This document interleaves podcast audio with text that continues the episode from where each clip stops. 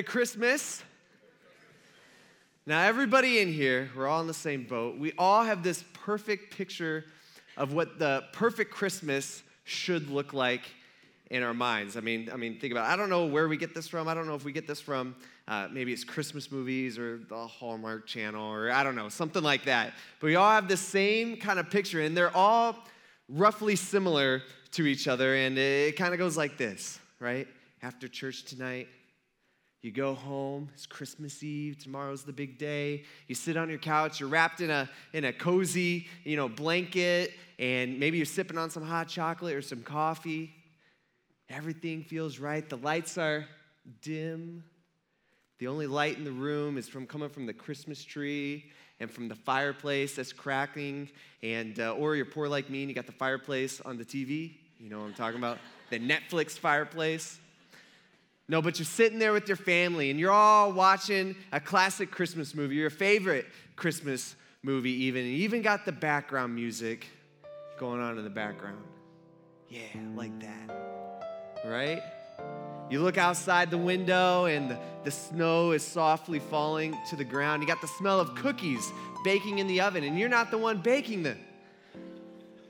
You're just sitting there, and the kids, what are they doing? Well, they're sitting on the ground in front of the fireplace with the dog, and, and they're playing, you know, some classic board game, and they're also telling each other how much they love each other and how much they just love spending time with each other.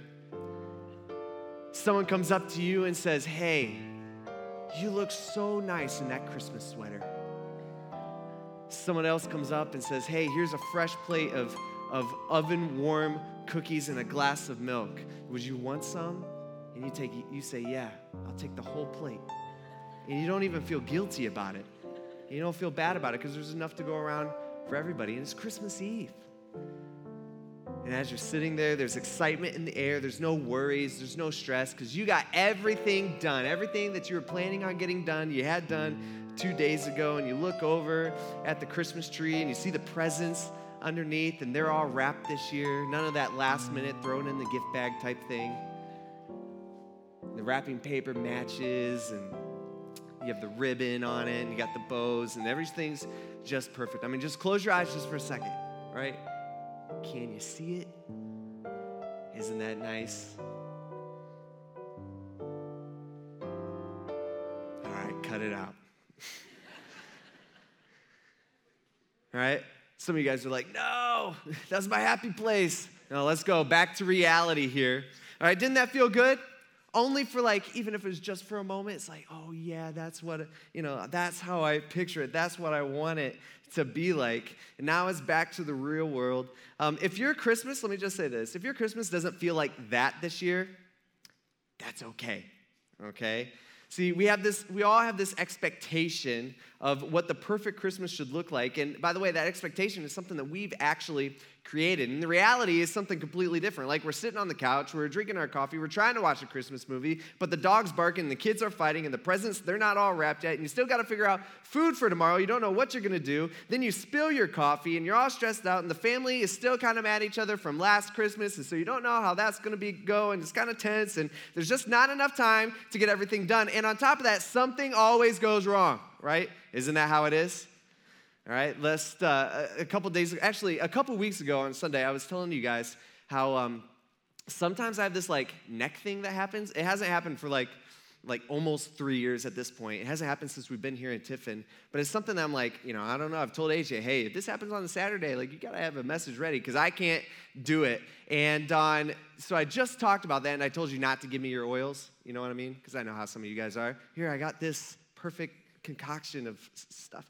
All right. But um, anyway, on Wednesday morning, I woke up and I'm getting ready for work. And apparently, I'm a really aggressive teeth brusher because as I'm brushing my teeth, it happens, okay? Where my neck just like pops. I don't know what happens inside. I don't know what all the technical terms are, but it hurts really, really bad. And I'm just like, oh no, not now.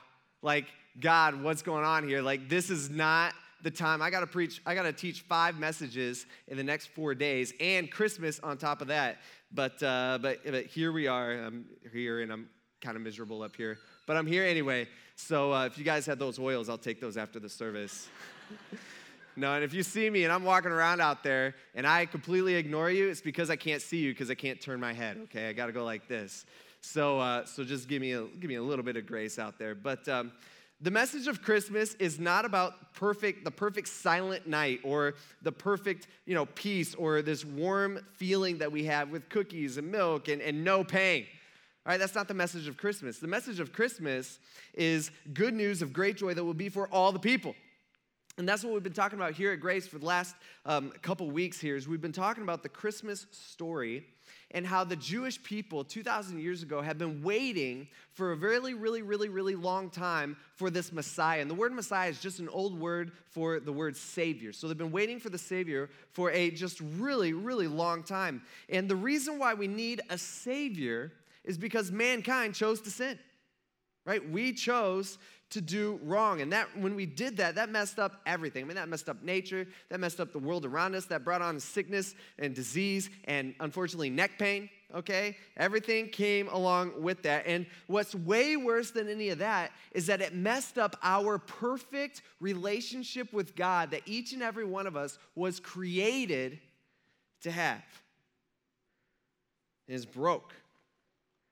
And so God came up with a plan, and He did it in a way that no one would ever expect. And so, uh, God, He, in the you know, just randomly, he chose this guy named Abraham. And uh, he tells Abraham, hey, through your family line, I'm going to bless the nations, all right? Through your family line, I'm going to I'm gonna change the world. Someone's coming uh, through your family line. And so Abraham's family grew into the Jewish people, and they waited through the next 2,000 years. They waited for the Savior, they waited for this Messiah. And during that time, we see throughout the Old Testament that these people are not perfect by any means. They're constantly tripping up. They're constantly messing up. They're constantly rejecting God. And so God sends them prophet after prophet after prophet. And basically, a prophet is just somebody who God t- taps on the shoulder and says, Hey, I want you to go tell these people this. And so that person would go tell these people that. Okay, that's what a prophet is. And so uh, God's sending them prophet after prophet saying, Hey, you guys need to get right with your creator. You guys need to get right with God. And on top of that, guess what? The Messiah is coming. All right, the Savior is coming who's going to fix all this. And so God sends to them prophet after prophet after prophet over and over and over and over again until finally silence.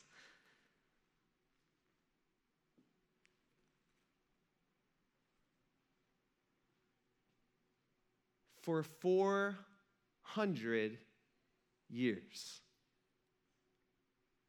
Nothing. Until one day an angel shows up and appears to this guy named Zechariah and says, Hey, guess what? All right, the Messiah is coming. Like it's, it's getting ready to happen. It's happening now. And then just a few months later, an angel shows up to this young 15 to 16 year old girl named Mary and says, Hey, guess what? The Messiah is coming and God's gonna use you to bring him into this world. And it's gonna be, it's gonna be crazy. And then after that, the, the angel it shows up to this guy, to this broke carpenter named Joseph, and says, Hey, guess what? The Messiah is coming and God's gonna use your fiance. And guess what? Joseph, you're gonna raise him. And God starts to reveal his plan that nobody was expecting. And most of you guys, you know the story and you've heard this before. In Luke chapter 2, verse 1, says, In those days, a decree went out from Caesar Augustus that uh, the whole empire should be registered. Now, registered, basically, Caesar, he just wants to uh, take a census. So he wants to count, he wants to know how many people are where and what kind of people those are. So he creates, he decrees a census, and he says, this is the first registration that took place while Quirinius was governing Syria. Now, it's interesting because the guy who's writing this, his name's Luke, and uh, Luke was a, he was a doctor that was a contemporary during this time. And uh, Luke had just told us in the first chapter of Luke, he says, Hey, this is what I did. I went through and I talked to all the eyewitnesses and I talked to all these people who knew Jesus and, and saw Jesus do this and do that. He's like, So I compiled everything into this document or I compiled everything into this letter. And so this is what happened. And so this is not a fairy tale that that's made so we could tell our children at night. That's not what any of this is. No, this is historical fact. Luke's saying, hey, this is what happened. So that's why he mentions guys like Caesar Augustus, who was a real historical person. And that's why here he mentions, hey, this happened during the first census that took place, not the second one, not the third one. It was the first one. You know, the one that happened while Quirinius was governing Syria, that one. And so here he is. He's saying, hey, here's all the details. This is what happened. Next verse. He says Joseph also went up from the town of Nazareth. We talked about Nazareth. Nazareth was a um, kind of no name hick town in the middle of nowhere to, in Galilee to Judea to the city of David, which is called Bethlehem. Bethlehem, likewise, was a tiny little town um, south of Jerusalem. He says, because he was of the house of the family line of David. Is there to be registered along with Mary, who was engaged to him and was, keyword here, pregnant. All right, so here we go. We got Joseph. Well, first we got this Caesar, Caesar Augustus, real guy. He makes this decree. He is the most powerful man on the planet at this point because he is the he is the Caesar of the Roman Empire, and the Roman Empire basically owns most of the world in this point in history. And so he issues this decree saying, "Hey, guess what? This is what we're to do. I want a census, and everybody's to go down back to their hometown, and everybody's going to be registered to where their families are from. And so what happens, right? Joseph, he starts loading up the van. He's got his car seat. I don't know if you've put a car seat in anytime recently, but uh, they're kind of more difficult these days, I feel like. I've, I have three kids, so I've wrestled through this, but it's like you got to clip this, you got to clip that, you got to, you know, buckle it through this. And car seats expire now. I don't know how that happens, but they just do. And so um, you got all that going on. So he's got a brand new car seat that he, you know, he's a new dad. He hasn't had to deal with any of this before. He goes and he buckles all that into the into the van and everything's everything's good there. And then he he loads the suitcases in. They pull out of the driveway and what happens? Right? They they flip on 101.5 the river. Got the Christmas music going. The snow is lightly falling outside and they're watching all the, the houses go by. They're looking at all the Christmas lights and they're both smiling and holding hands and there's no traffic and they're hitting all the green lights on the way you know, to, to Bethlehem, and he's already got the hotel booked, right? Like everything is perfect. Kind of what we expect this time of year to be, right? We expect everybody to be joyful and everybody, including ourselves, to always be happy and for it to be stress free. Um, I remember a few years ago, we had this expectation, it just never happens. Uh, a few years ago, Kate and I, uh, we were in Chicago at her parents' house. That's where she's from, and we were celebrating Christmas there. And uh, back then we had dogs, and dogs just kind of make things difficult when you're trying to go on a trip. And we, um, you know, I had my parents watching the dogs for half the time that we were gone, but then they were leaving to Colorado. So then I had uh, Mike Miller, who a lot of you guys know, Pastor Mike. He was actually going to watch my dogs the second half. And so it was kind of a mess, but I had everything taken care of. It was all good to go. And so I wake up on Christmas morning in Chicago, and I noticed I had a missed call from my dad and a voicemail. And I'm like, wow, my dad man, he cares about me. Here, before I even get up, before the crack of dawn, he's calling me. He's going to wish me a happy Christmas. You know, what a, what just a super nice, thoughtful man he is. And so I actually saved the voicemail. I got the voicemail. I'll play it for you right now. It went something like this. Zach, I need to know what to do with your key and who's doing the dog and all that stuff. We're trying to leave town. We're that's time to leave. So just trying to figure out what you want us to do. Bye. Merry Christmas. I listen to that, I'm like, Merry Christmas to you too, Dad. Jeez. You know, we all view Christmas through this lens of expectations of, hey, everybody's happy and everybody's joyful, but that's not reality, right? We can't even do that ourselves. And that's, by the way, the same thing with what's going on with Mary. I mean, think about it. Mary, she's probably, I'm just guessing here, she's probably expecting that everything's going to be pretty convenient for her during this first pregnancy that she's never experienced before. Because think about it. She's got the Savior of the world inside of her. Like that's her baby. Her baby is this Messiah that the Jewish people have been waiting for for so long. And then all of a sudden, out of nowhere, the most powerful man on the planet who is over them, the Caesar of the Roman Empire, the emperor, he issues this decree saying, hey, I'm feeling like we do a census right about now, okay? So let's let's do the census. Everybody go back to your hometown. I'm telling you, that is something that Mary was not expecting. Okay, that is a, not an ideal situation for her. And I'm sure she's thinking kind of like what I was thinking on Wednesday morning when I was brushing my teeth. I'm just like, surely not now, God.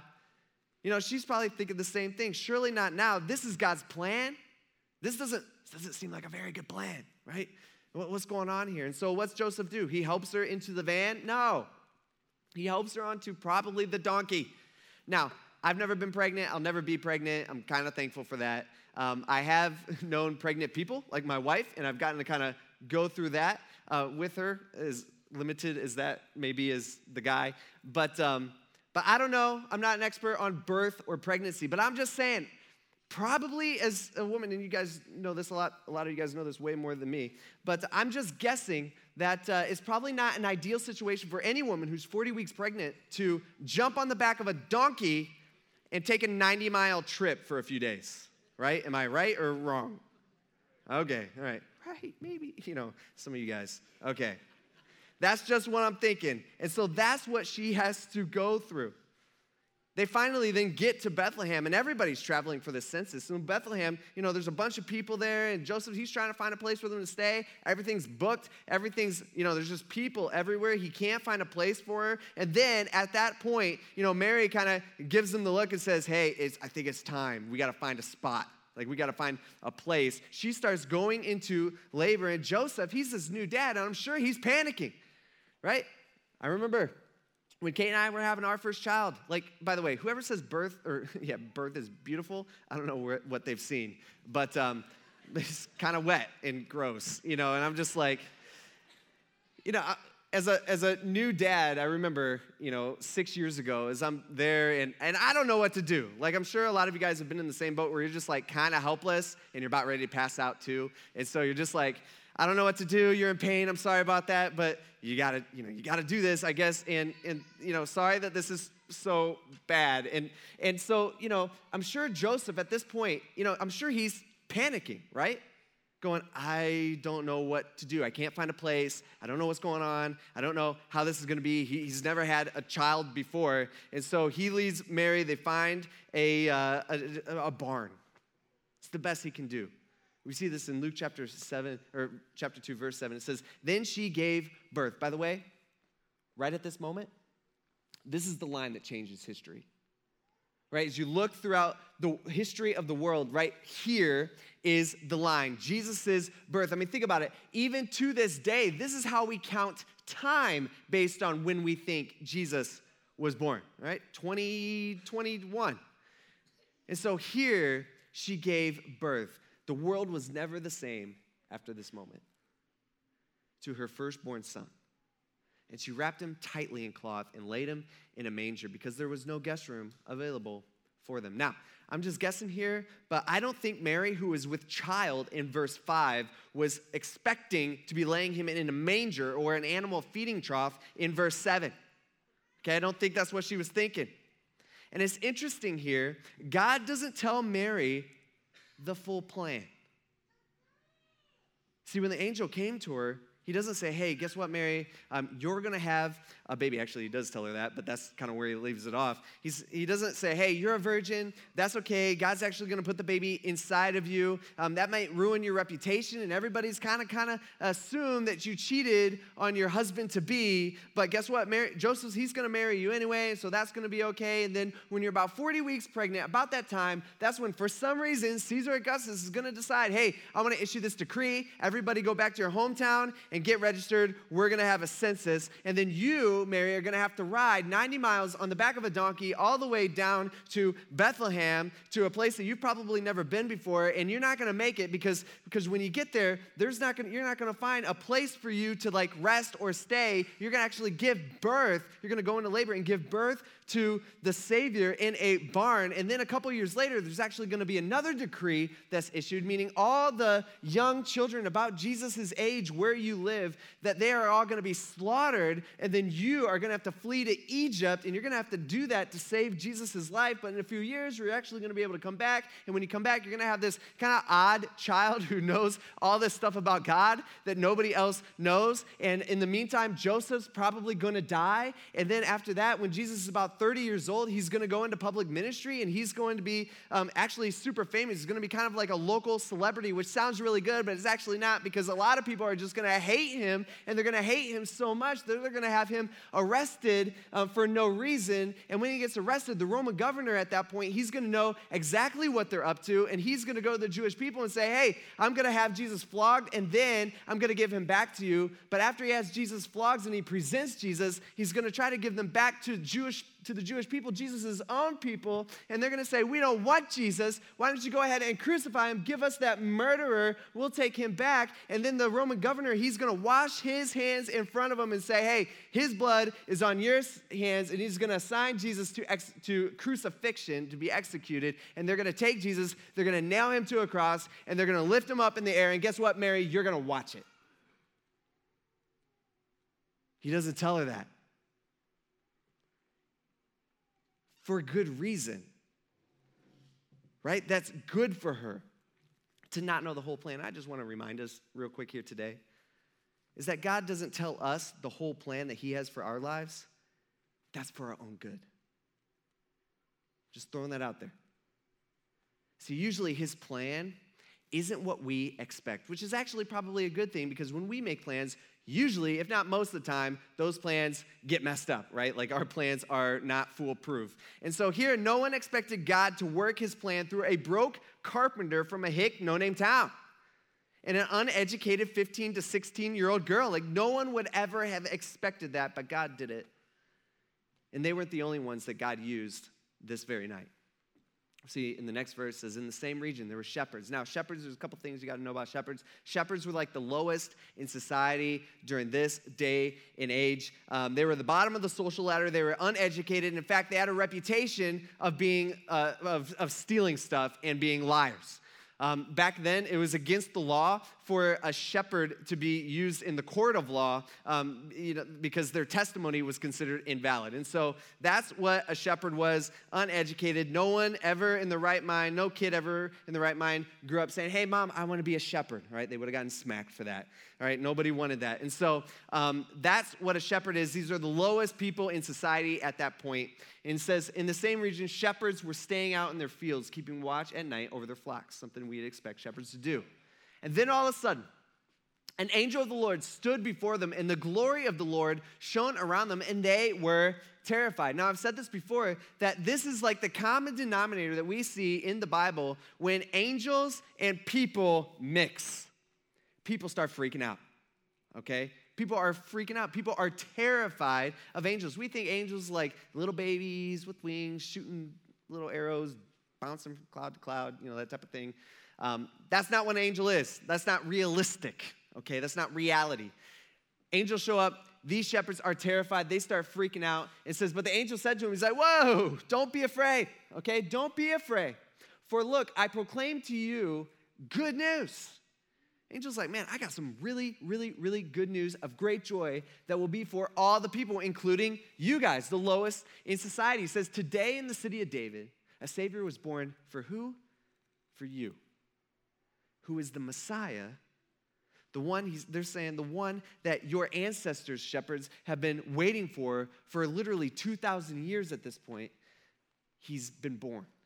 And this will be the sign for you. You will find the baby wrapped tightly in cloth and lying in a manger. Now, for us, we view manger as like the Christmas thing. Like, well, yeah, how cute.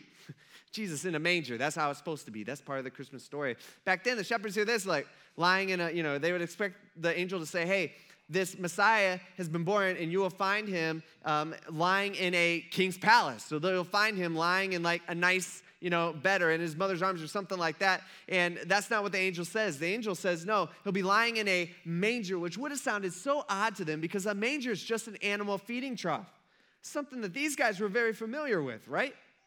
And so they're like, whoa, back up, angel, lying in a manger? The King of Kings and the Lord of Lords?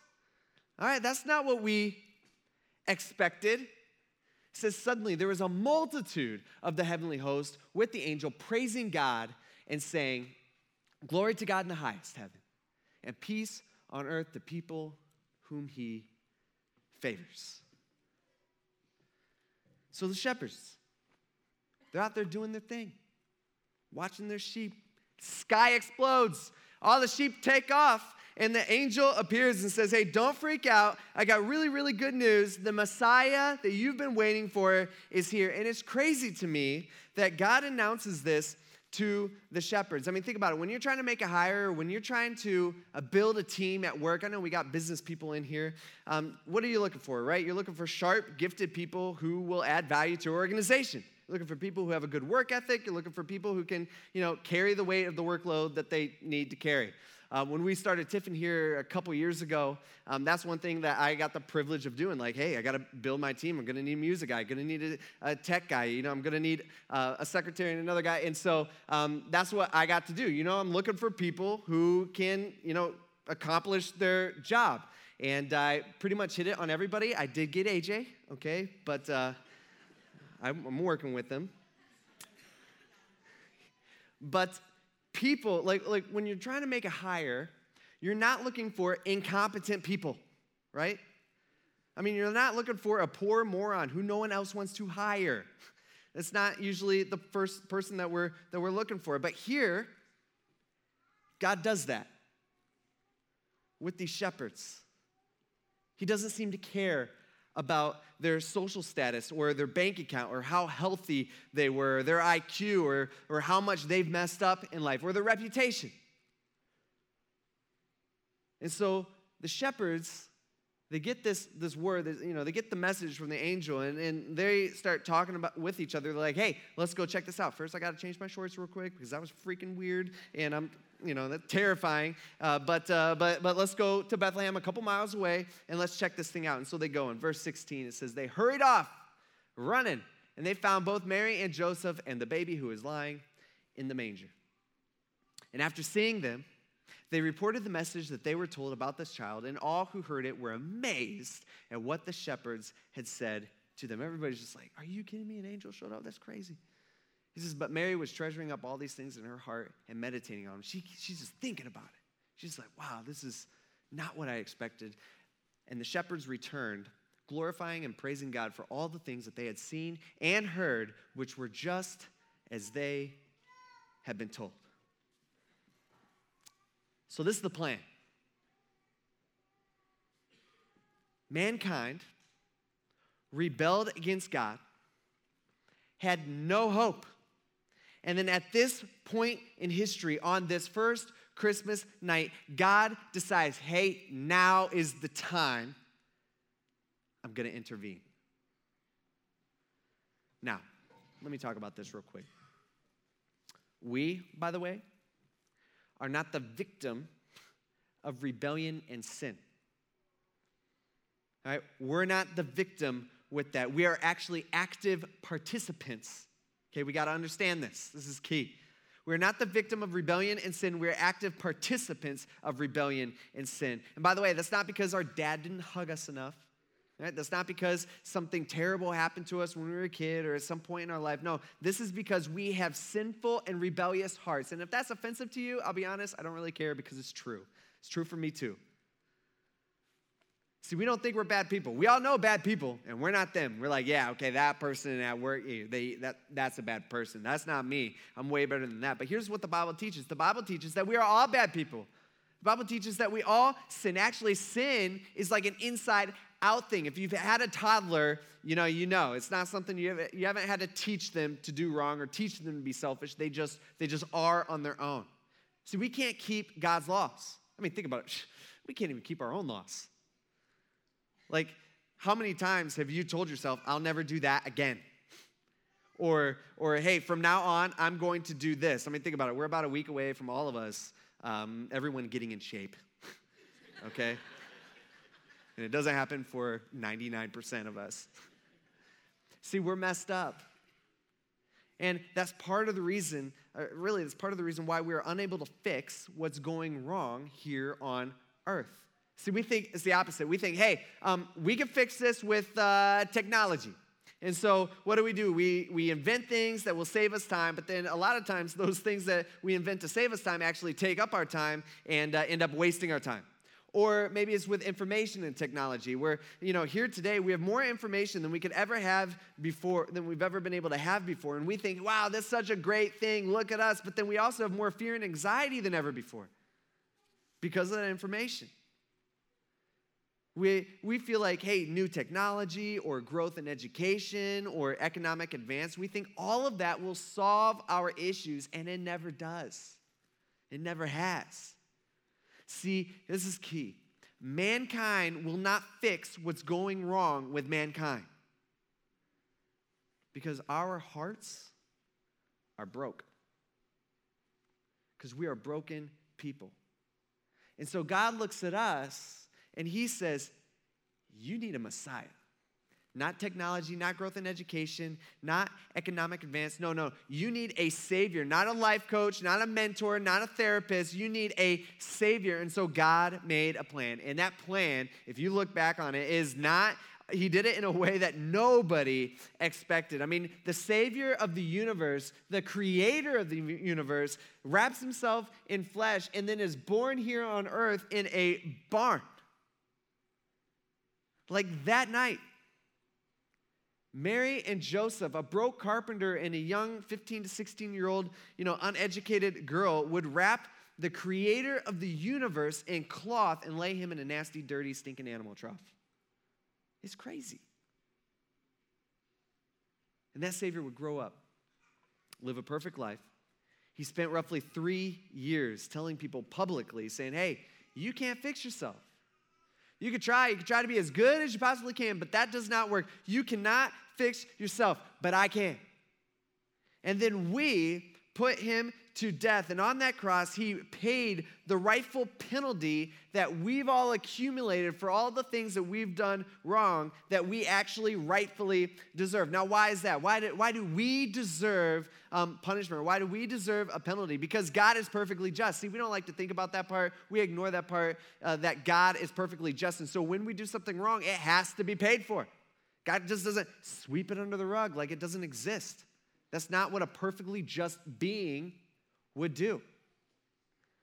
And so, because each and every one of us are terrible sinners, that means each and every one of us have a huge problem. But on that cross, God, Jesus, rightfully paid our penalty that we actually rightfully deserve. And that's the good news of great joy that will be for all the people. Like, that's it. That's why Jesus came.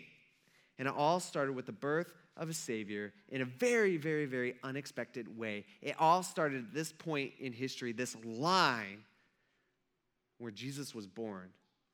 And all we have to do, the Bible tells us, is just to make a decision. We have to decide.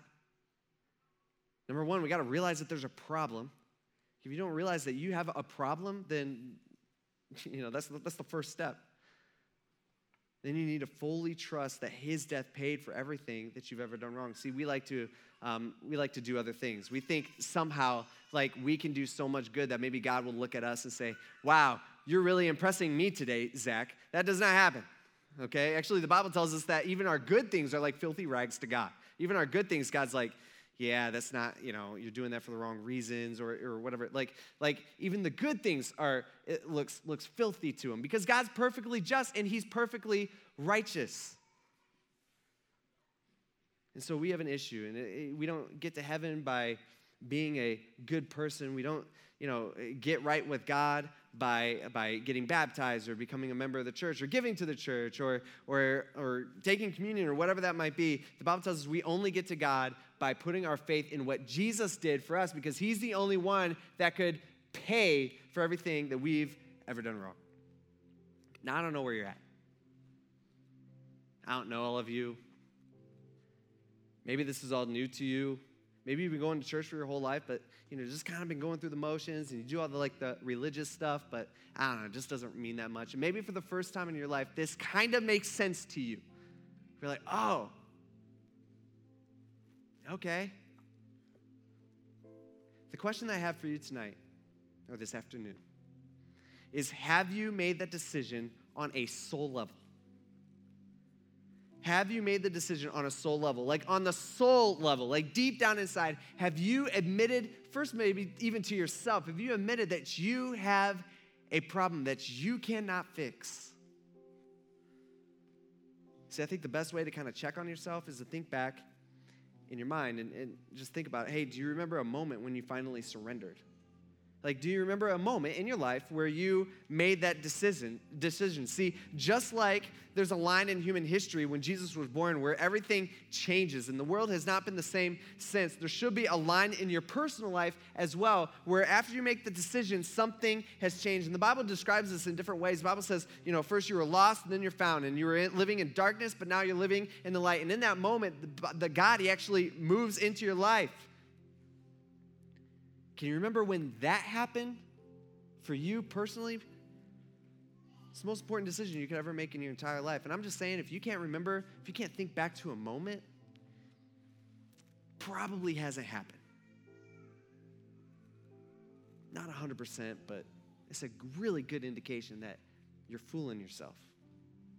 So, what I want to do here today is just real quick, because I just want to uh, lead you in some sort of prayer um, to kind of help you make that decision or give you kind of some of the kind of words to say. And by the way, it's not about using a certain amount of words, it's really about what you mean in your heart. And so, if everybody would, let's just bow our heads, close our eyes. Um, let me just say this is this is something that is only between you and God, and it's not something that needs to be said out loud. The, God knows your every thought. And so, I, if you don't know that you know that you know that you know that if you were let's say, to die in a car wreck right after the service, that you go to heaven. If you don't know that you know that you know that you know that you have a real personal relationship with God, then I invite you, then I beg you to go before your Creator and say something like this uh, Dear, dear Jesus, you came down 2,000 years ago literally to die for me. And you didn't have to do that. You didn't owe me anything. I didn't impress you in any way. You did that only because, for some reason, you love me. And I don't understand why. God, I want to give my life to you. I'm tired of doing life on my own. And I, I realize maybe for the first time, or maybe the first time I'm just acknowledging it. Maybe I've known for a while. But God, I need you. And without you, I have nothing. Thank you so much for coming and being born that first Christmas for me. I ask this in Jesus' name. Amen. The Bible tells us that even if one person just one person gives their life over to Jesus, that there's a party going on in heaven. And I'm just saying, if that's you, right, that's what's going on. And I would encourage you, if you would, if maybe you made that decision here today for the first time, that you grab one of those communication cards, write your name on it, or even don't. It doesn't, it doesn't even matter, but it gives us a, a way that we can pray for you. But just mark that on the back of that card that maybe today you made that decision. It's the most important decision that you could ever make in your entire life. It's interesting because the Bible tells us that, um, that Jesus was the light. And the world around us is super dark. I mean, it's, it's dirty, it's dark, it's messed up, and, uh, and now we're supposed to be the light, or those of us that are Christians. Actually, one time Jesus, he even says, he says, hey, no one takes a light and puts it under a basket that makes no sense. What's, what good is the light? No, you take the light and you put it at the highest point in the room so that it shines everywhere. That is how we are supposed to be with our lives. We're supposed to be making a difference in this world, and we're supposed to be a light in this dark world. And so, here this afternoon, we're going to sing one more song to close us out. And uh, we're going to grab those candles that you b- grabbed on the way in, and um, we're going to light those as we sing this last song. The ushers will come down, they're going to light the, the candles on the rows, and, um, and then you guys help each other out, okay? As a church family. Let's sing this last song. Let's all stand up and uh, sing.